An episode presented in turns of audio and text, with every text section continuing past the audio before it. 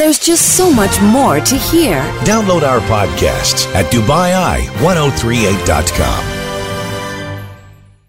Drive Live and the Legal Hour. Our guest today, Legal Hour on Drive Live. Ludmila Yamalova, is back with us. Always nice to see you. Appreciate you coming back in. Great to be here. Good to have you. So let's start today with this tenancy property questionnaire question. I know that sounds like a phrase that you think, how on earth could that be a legal question? But it is. Yes, I've got it in front of me now. Do you want me to go? I think this is really good because sometimes we really you get so many texts at the end of the program and we can't get to them. Hmm. So this one is one that we have already, and it's quite an interesting one. It says, "I've recently renewed my tenancy contract, and I've been asked to fill out a new form issued by the property management company." Sounds normal so far, but it asks for details like my religion.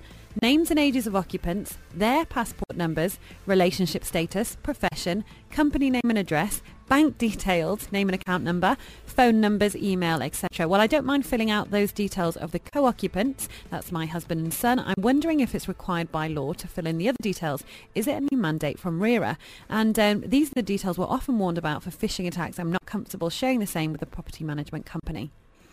Uh, very good question. In fact, we've even called RERA and the Land Department to seek their latest clarification on this issue. And in short, it's been the same answer, which is there's no law that sets out uh, this requirement or lack of this requirement. Uh, but um, but certainly this is a prudent practice, at least to, to share some type of information with the property management company. So, for example, uh, details of the occupants and their ages and per- perhaps even copies of, of their passports only because so that the management company knows who the occupants are. So you can see how, at least in practical terms, it may be useful for the management company and for the tenants as well to have that de- those sort of details shared. Now, obviously, with um, so, so remember, there's no law, but there are practical uh, reasons for why uh, why both parties would want to share or should want to have their information stored somewhere in a in um, a centralized database. Even for the safety aspect of it, if, if anything were to ever happen, you know how many people are in a building. You can that part uh, makes absolute sense. But some of the other things, they seem a little Well, indeed. scary. Well, I will tell you, there's absolutely no reason to ask for a bank account. It's uh, usually it's the other way around. It's it's the tenant that should have the bank account, for example, of the landlord or the management company if they need to make payments. Uh, It's very rare, if it's if not unheard of at this point, that the management company actually would be paying money to uh, to the tenant. Therefore, what's the reason to give a bank account? Uh, similarly, with regards to religion and uh, other personal questions like that, I don't see any reason for uh, for demanding or requesting that sort of information or benefit for sharing that information. Uh, so obviously this particular management company has gone overboard, but also there's another element to it. So in this case, the listener is a tenant. So usually that sort of information is actually shared with the landlord. And I would say a better business practice would be for the management company to request that information from the landlord. Ultimately, it's the landlord that has the, the long-standing right to the to those properties, and therefore it'd be better business practice and a better long-term practice for the management companies to establish contact with the landlord and, in fact, place the burden of that sort of documentation on the landlord and not the tenant. So therefore, in that case, and obviously when the tenant signs an agreement with the landlord, there's that exchange of information that goes um, goes around just by by virtue of signing an agreement and entering into that relationship, such as copies of passports and names of the occupants and um, whatever other relevant details, phone phone numbers and and perhaps permanent address and emails. So that information should already reside with the landlord. So I think it's much more efficient uh, to for the management companies to request that information from the landlords. Uh, but in this case, if the, uh, the, the there's a practical nuance in the event tenants do not uh, do not share the information with the management company, w- could there be some sort of penalties? But remember, in this case, the management company, it's it's an interesting legally speaking, it's an interesting dynamic because there is no contractual relationship between the management company and the tenants. So therefore, there's really no legal grounds upon which that management company can request for the tenants to produce that information. Whereas with regards to the landlords, presumably at least the association that's comprised of the landlords has an agreement with the tenancy uh, with the management company. So therefore by virtue of that agreement there could be a legal obligation to share that information. So if for example, this person was presented with the choice, look, either you don't renew or you fill in this document, what what can they actually do about it? And I You know see, you said it's not legal, but Uh, yeah, and that's a great question, what you said, when, if you don't renew. But the renewal does not happen with the management company. The renewal happens with the landlord. So whose choice is it to renew or not to renew? It's not the management companies. Unless there's obviously some sort of an agreement between the management company and the landlord, that, that becomes a condition. But again, it cannot be the management company that would impose that condition. It has to be the landlord. And uh, let's say in the event it is the landlord also demands that sort of information, again, by virtue of the tenant-landlord relationship, that, that information should already be with the landlord. And um, legally speaking, they cannot ask for anything other than you know, anything more such as bank accounts and even religion. Uh, so therefore, if, if they insist, it becomes a personal choice for the tenants if uh, because it may be a bit overburdening and overbearing to be in in a place that is run by a landlord like that. So it's personal choice whether they want to stay or to move on I mean, you advocate, generally speaking, you advocate communication with your landlord as much as you can. And surely this should be a two-way thing. If a landlord has your personal details, your passport copy, uh, list of tenants, shouldn't you have at least the, the landlord's passport copy? Isn't that reasonable? And a very um, very good comment because legal uh, logically what you said is correct Mm-hmm. In practice, however, too often there is always a middle person or a middle entity, and that middle entity is either a management company or, in most cases, it's a real estate broker. And often, what real estate brokers want to, I'm not sure if it's want to, uh, for tenants to believe or actually are instructed to communicate this to the tenants that the landlord does not wish to have a direct relationship with the tenant. I will tell you from a logical and even legal, legal standpoint, that just does not make sense. Because if you own property and you're renting the property to, uh, to someone else who will ultimately be there for um, perhaps many, many years, wouldn't you logically want to have a relationship, direct relationship with that tenant? It's not to say that for every small request and questions they should run to you. And that's for that you can appoint an agent. But whenever you initiate that relationship or renew it, you should, as a landlord, you should want to have that direct contact. So on what basis uh, brokers claim that the landlords do not want that contact. I'm not sure, but I think it's very, um, it's very, to me, it's very suspect and it's illogical. And there's another element as part of this sort of tri-party arrangement, if you will, is that often in in the agreement, in the lease agreement, there is also a clause for a, a renewal upon renewing uh, renewing the agreement. There is X amount of fee that's paid to the uh, to the broker. So let's say if you renew from year to year and you stay in the same property, so the broker actually included often there's a, a there's a term in the agreement that the brokerage fee or the renewal fee is owed to the broker every year. Well, that's an interesting legal dynamic because that can only be enforceable if the broker is a party to that agreement. And in 99.9% of the cases, I, I have yet to see a, actually a single document where the broker would be the party to that lease. And if they're not a party to the lease, then they cannot they cannot legally demand that that renewal fee is paid to them. And in fact, recently there was um, there was a case by RDC, the Rent Dispute Committee, where they held that that particular clause is unenforceable because it does not comprise part of the annual rental rental value. I've talked about this a lot of times before. That happened a few years ago with me, and the guy obviously thought, "Well, I'll try it on," and I just said, "Well, no, you haven't done anything," and he went, "Okay."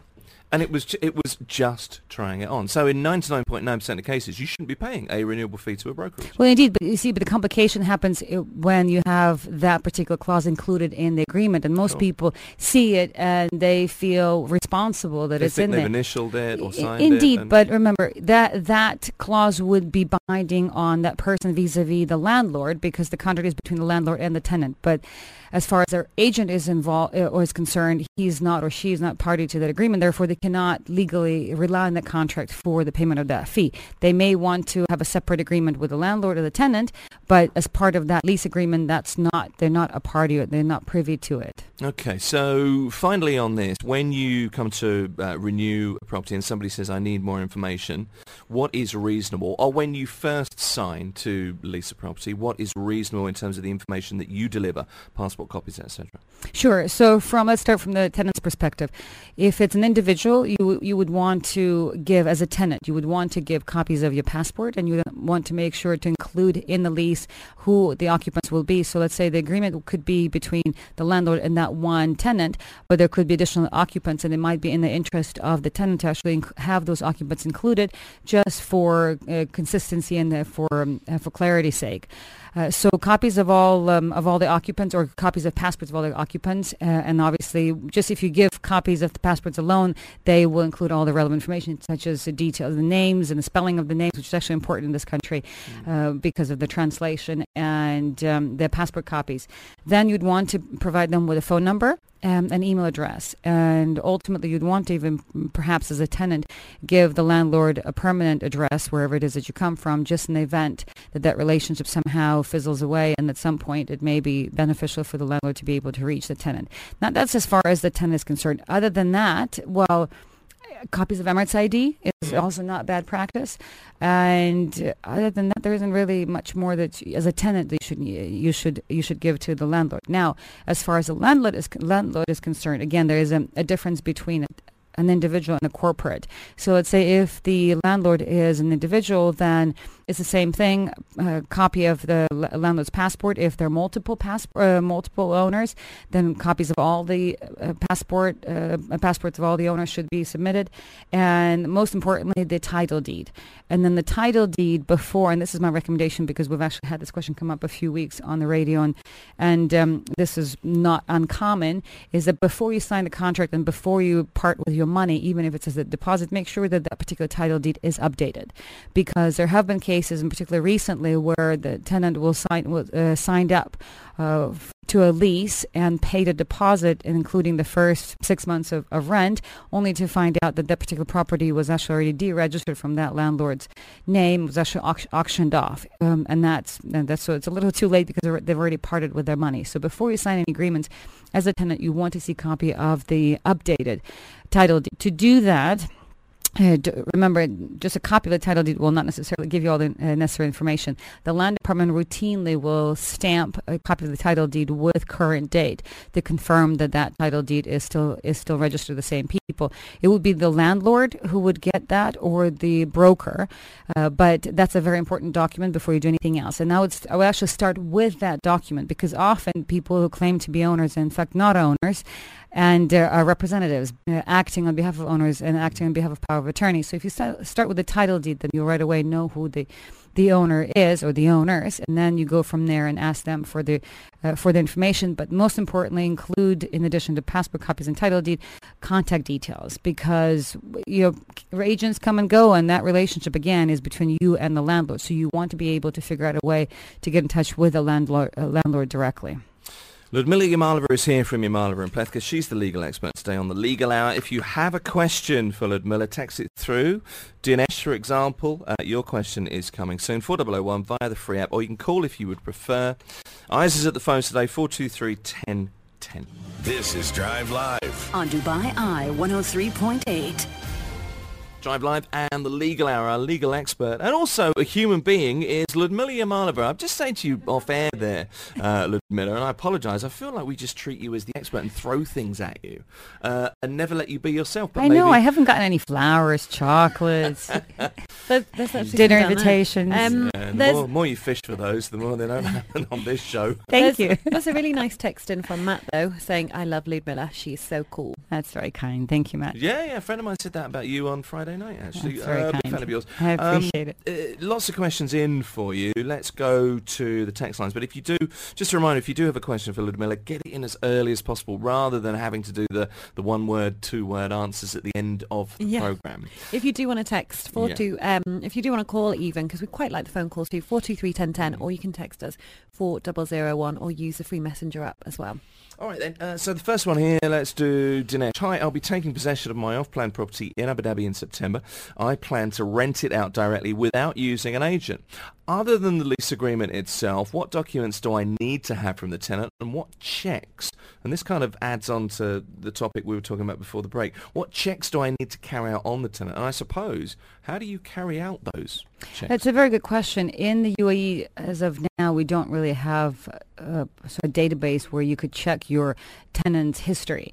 In other jurisdictions, that service is available, and so that would be what, what you would do in, in those countries. But here, we don't have that yet. There is a credit bureau that um, that is progressing and developing further. Where that and that's information that is av- financial information that's available on um, on people in the UAE to banks and financial institutions. But that's basically the closest that comes in terms of uh, credit check.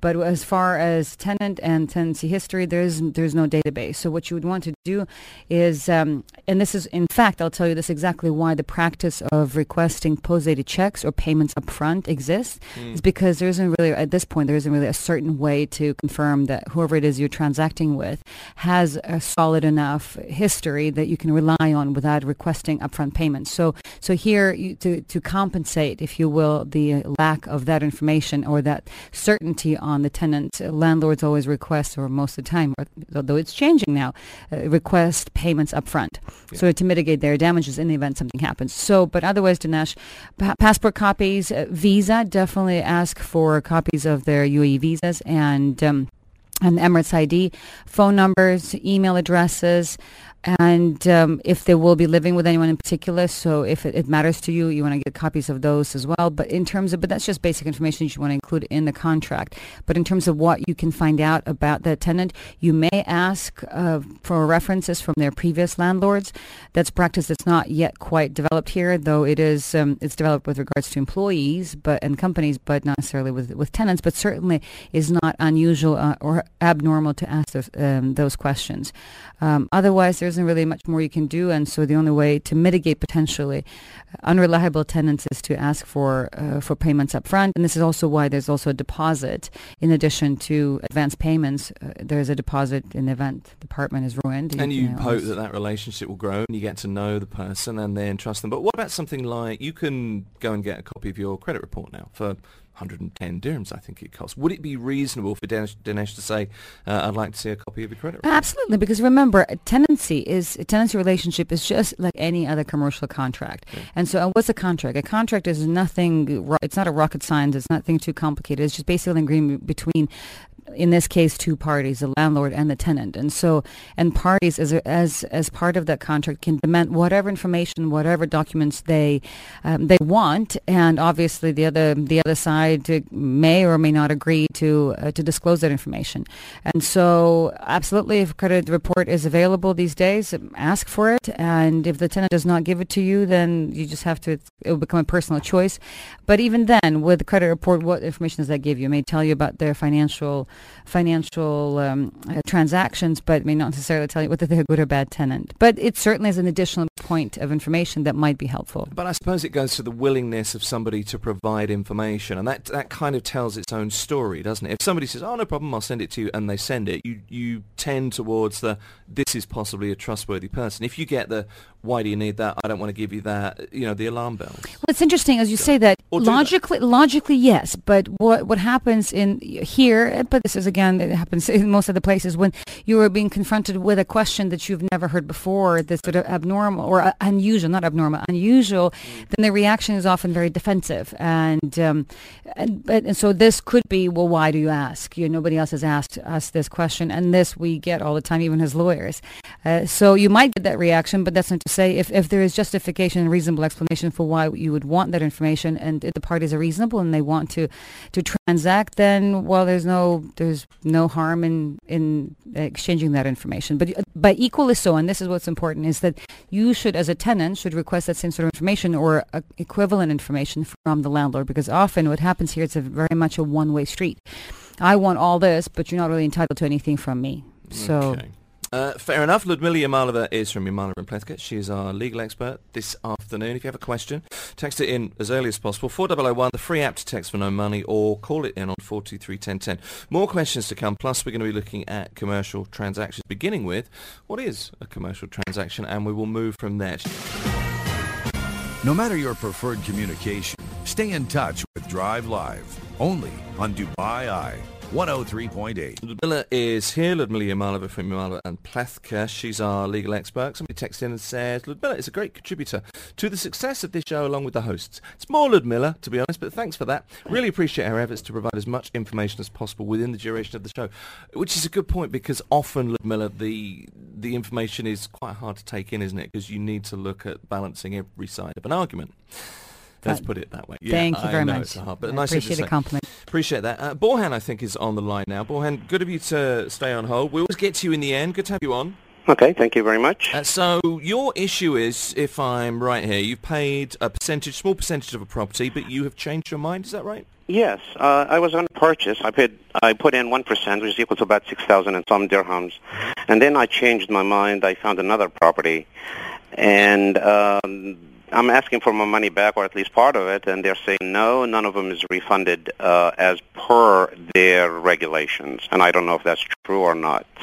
Okay, let me just ask you a follow-up question. So you signed a document with someone, and was it with a t- with a landlord or a broker?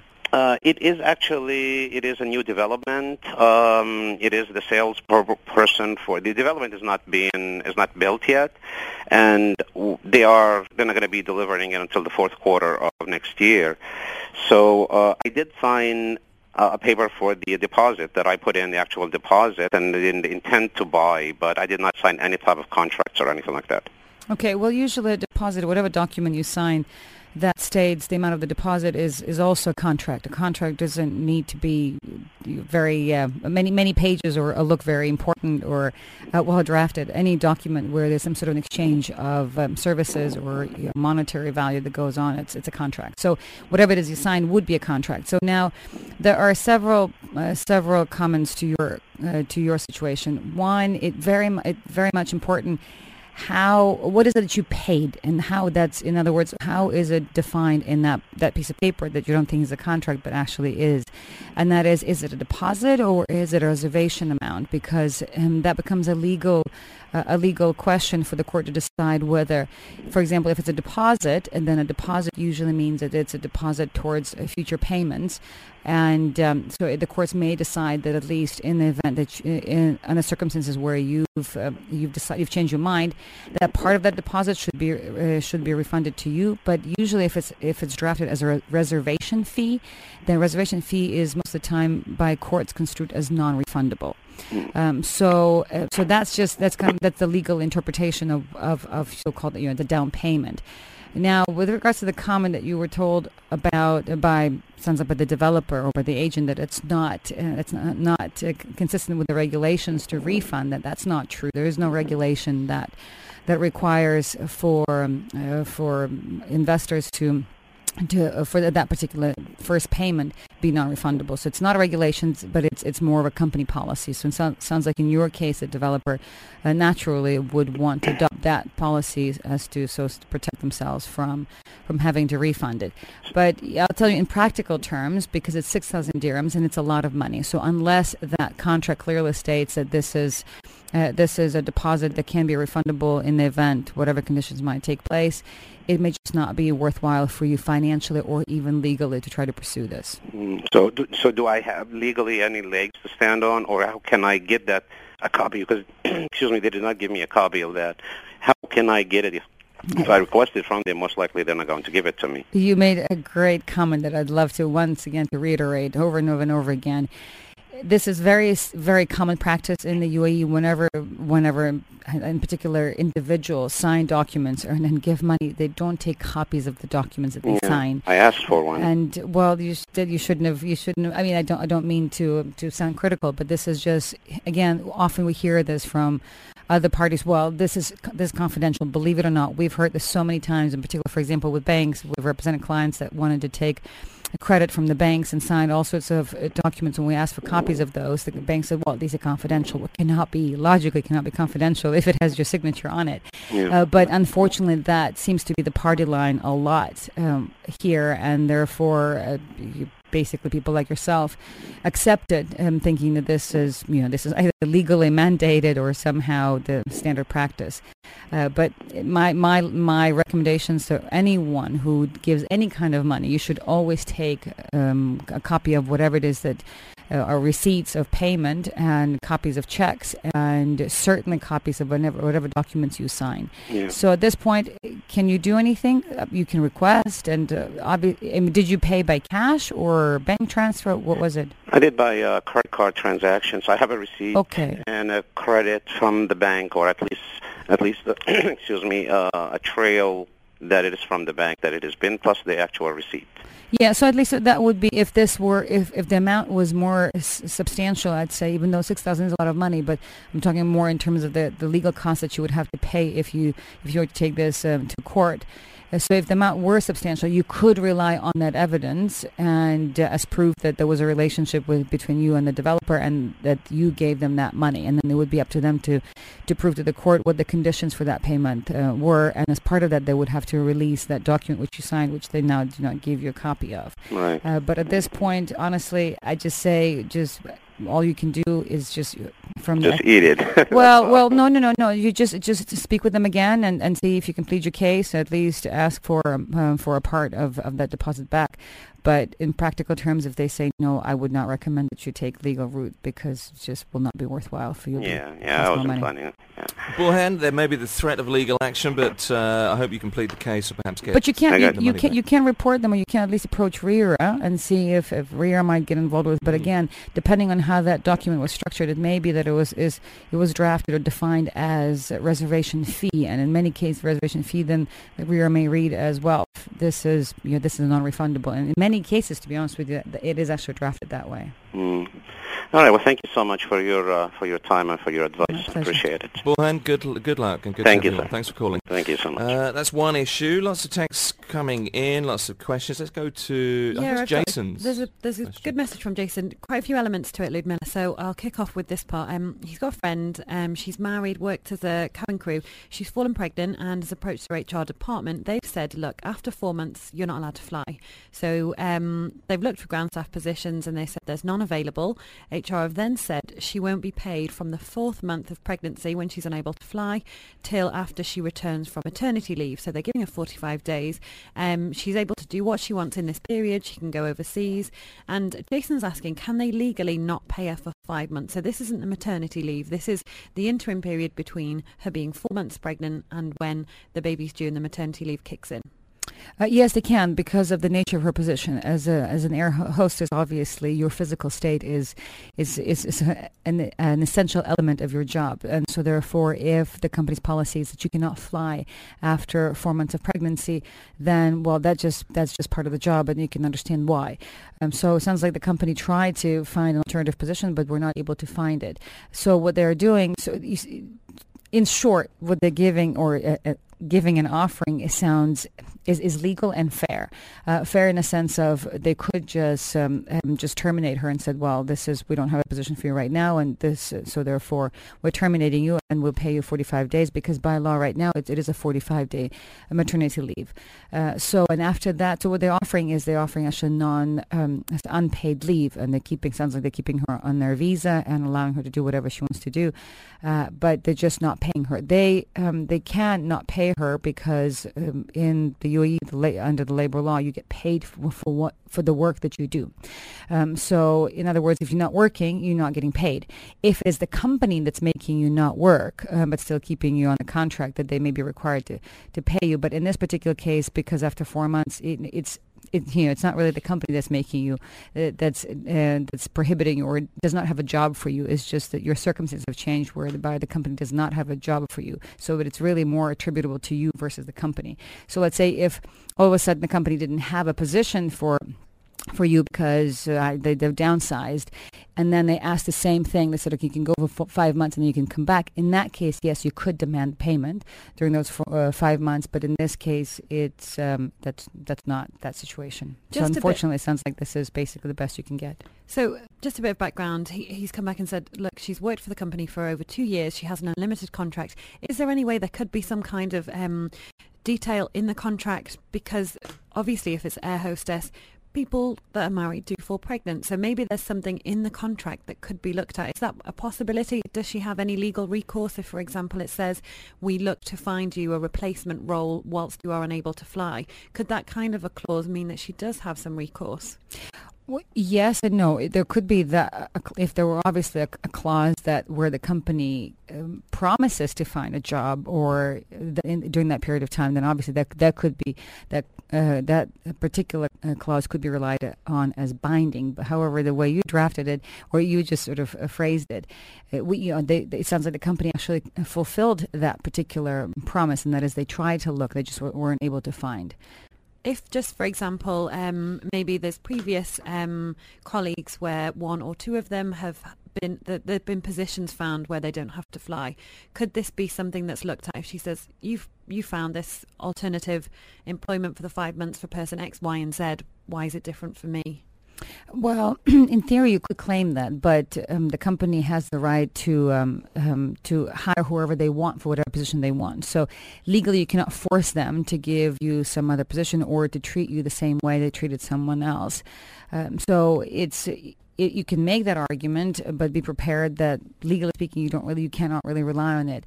Uh, and therefore, it may be that things will come to crossroads, and then the, t- the, the relationship will sour, and at that point, they can terminate you.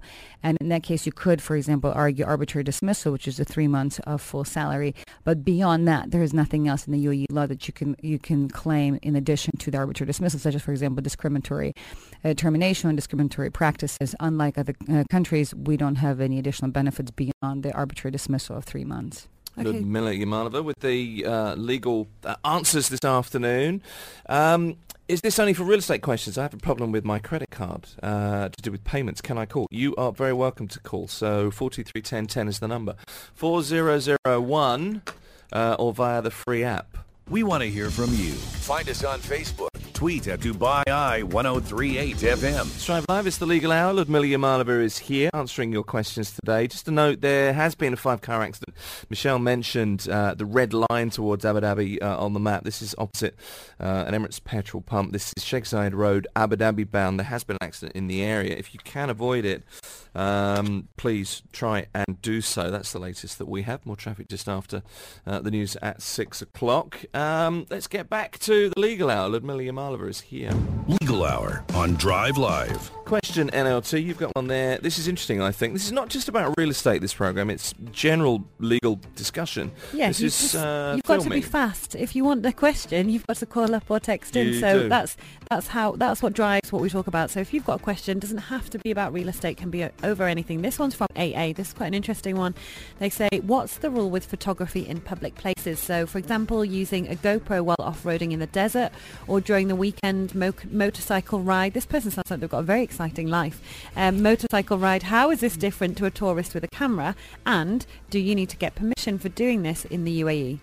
Uh, so this could be a fairly complicated uh, topic, so I will try to focus on things that can be answered on air uh, in the short period of time that we have. So there are two elements to photography. One is taking photographs of particular subjects, and two is the use of those photographs or, or videos at a later stage.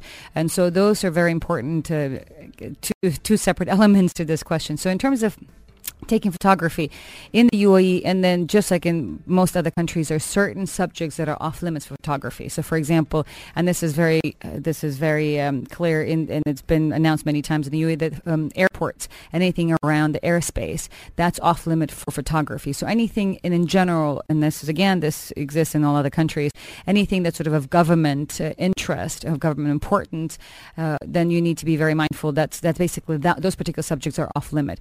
Uh, also anything that could be of personal personal um, interest to someone else, you also have to be very careful because those are also off limits. So, for example, taking photographs of someone else without consent, or peeking in into their let's say villa while you're driving in the desert, uh, all those things again because that's um, that's under the privacy law. You cannot take photos or you cannot document uh, interest of personal interest of others because that would violate their privacy.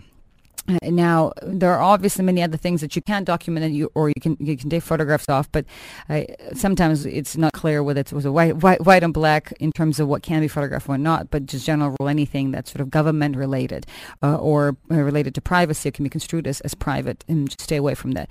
Now, in terms of desert and, and bushes and you know the kind of nature, there's nothing that's you know those subjects in, in themselves are not are not illegal, but um, but but you, they can become, for example, if you then post those pictures pictures or videos uh, and with comments or commentary that might be offensive or might be um, somehow might be misrepresentative um, of um, you know whatever the, the, basically either those photographs or somehow might portray a particular you know, country or certain certain things in the country um, in an unfavorable light. So then that could could become uh, illegal. So be very mindful about what you do with the photographs because remember there were a few years ago there was even an incident where there was a road ro- uh, road rage um, uh, in Dubai and somebody basically there was a bit, bit of a, like a, a, physical altercation and someone photographed that or videoed that and then they posted that particular uh, footage online. So that is so taking that footage in of itself was not illegal but posting on social media was. Because the idea here and this is the um, uh, so the, the logic is that the authority says if you want if you want to bring something to our attention bring it to our attention not to social media but let us be the arbiters in terms of what should be leaked out and how these incidents should be addressed. But anything that doesn't really have that kind of element obviously then you know, it's it's it is, like you said, it's normal tourism. You could be driving along Sheikh Zayed Road and taking pictures of Burj Khalifa. Mm. So if you were, I don't know, you were in a stomach-churning, squealy moment, cresting a sand dune in your 4x4, nobody's worried about that particularly. Indeed. But if yeah. you were to be unfavourable in some way, you've got to be very careful with social media. But, you know, it is common sense very often, isn't it? Exactly, yes. Okay. But otherwise, no. It's, I mean, this is a, this is a country that's very welcoming of tourists, obviously. And so mm. and we have a lot of tourist-worthy destinations and landmarks. So we, it's, you know, it's, it's also in the interest of the country that we share these great landmarks that, that surround us. But you just want to be careful of the commentary that might be attached to them.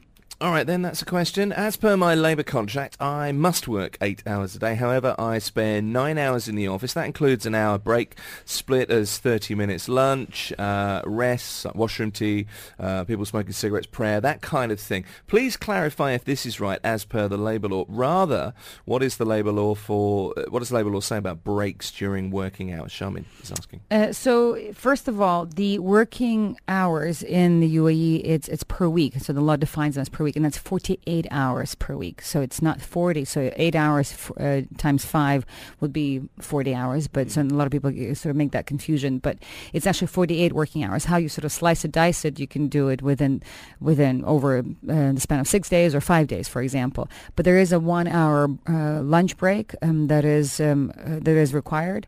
Uh, so and um, but I think uh, even again with a with a uh, lunch break, you can it can be done in in in sort of uh, smaller elements or small, smaller segments. So it's really for the company to decide how they want whether they want to give you a proper lunch break, one hour lunch break, or half an hour lunch break, and let's say half an hour prayer time.